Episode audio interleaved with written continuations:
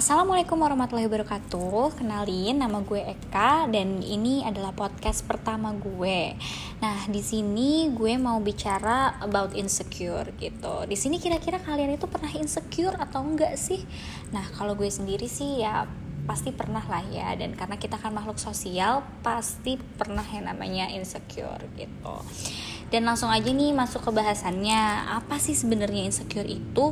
Nah, kata insecure itu kan cukup sering nih ya diucapin sama orang-orang. Nah, biasanya tuh yang lagi ngerasa cemas atau gak percaya diri terhadap sesuatu. Nah, selain itu insecure tuh juga muncul saat seseorang lagi ngerasa gak nyaman dengan dirinya sendiri atau dengan situasi tertentu gitu. Hal ini juga bisa terjadi pada diri sendiri saat kalian ngerasa gak percaya diri dengan diri kalian sendiri. Dan kalau rasa insecure tersebut muncul dalam batas normal, hal ini sebenarnya gak perlu dikhawatirin karena insecure tuh wajar. Tapi kalau rasa insecure itu muncul dan berlarut-larut sampai ngeganggu kegiatan sehari-hari kalian dan juga sampai ngeganggu kesehatan kalian nih, hal ini yang perlu banget kalian perhatiin. Jadi saat kalian punya perasaan insecure yang berlebihan, nah sebaiknya kalian segera konsultasi dengan psikolog untuk tahu kondisi diri kalian sendiri. Dan emang sebenarnya perasaan insecure ini akan dialami setiap orang, tetapi dengan kondisi yang tentunya berbeda-beda. Nah, untuk insecure ini sih pasti ya, itu ada penyebabnya. Dan salah satu penyebabnya nih ya, yang pertama itu overthinking.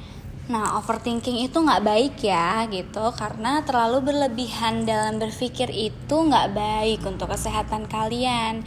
Bukan berarti kalian menjadi orang yang cuek, tapi jangan terlalu keras nih sama diri kalian sendiri dan jangan selalu berpikir bahwa kalau diri kamu nggak berharga, kamu nggak menarik, kamu nggak pintar, karena remember everything start from the mind dan mulailah memiliki pikiran yang positif. Dan untuk yang kedua nih, itu penyebabnya bisa karena terlalu banyak ngelihat sosial media. Nah, dari faktor ini juga bisa nih jadi penyebab rasa insecure. Nah, karena kan sosial media sendiri itu emang sih ya bisa jadi tempat untuk mendapetin inspirasi.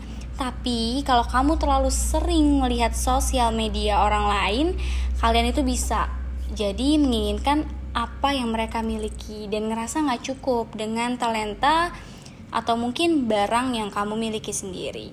Jadi lebih baik ya bersyukur aja lah sama apa yang udah kita punya gitu. Dan faktor yang ketiga, ini membanding-bandingkan diri kita dengan orang lain. Nah, ini juga salah satu penyebabnya. Jadi saat kita ngebandingin diri kita nih dengan diri orang lain, kita bisa ngelihat kelebihan orang lain yang gak dimiliki oleh kita. Hal itu bisa ngebuat kita jadi rasa insecure dan gak percaya diri. So, daripada ngebandingin diri dengan orang lain, ingat aja bahwa Tuhan itu udah nyiptain kamu dengan spesial dan unik seperti itu. Dan ada lagi nih faktornya.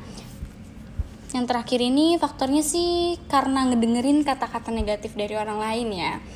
Emang sih kita tuh kan gak bisa ya buat mengkontrol perkataan orang lain, tapi kita bisa banget buat memilih perkataan siapa sih yang ingin kita dengar dan ingin kita percayai.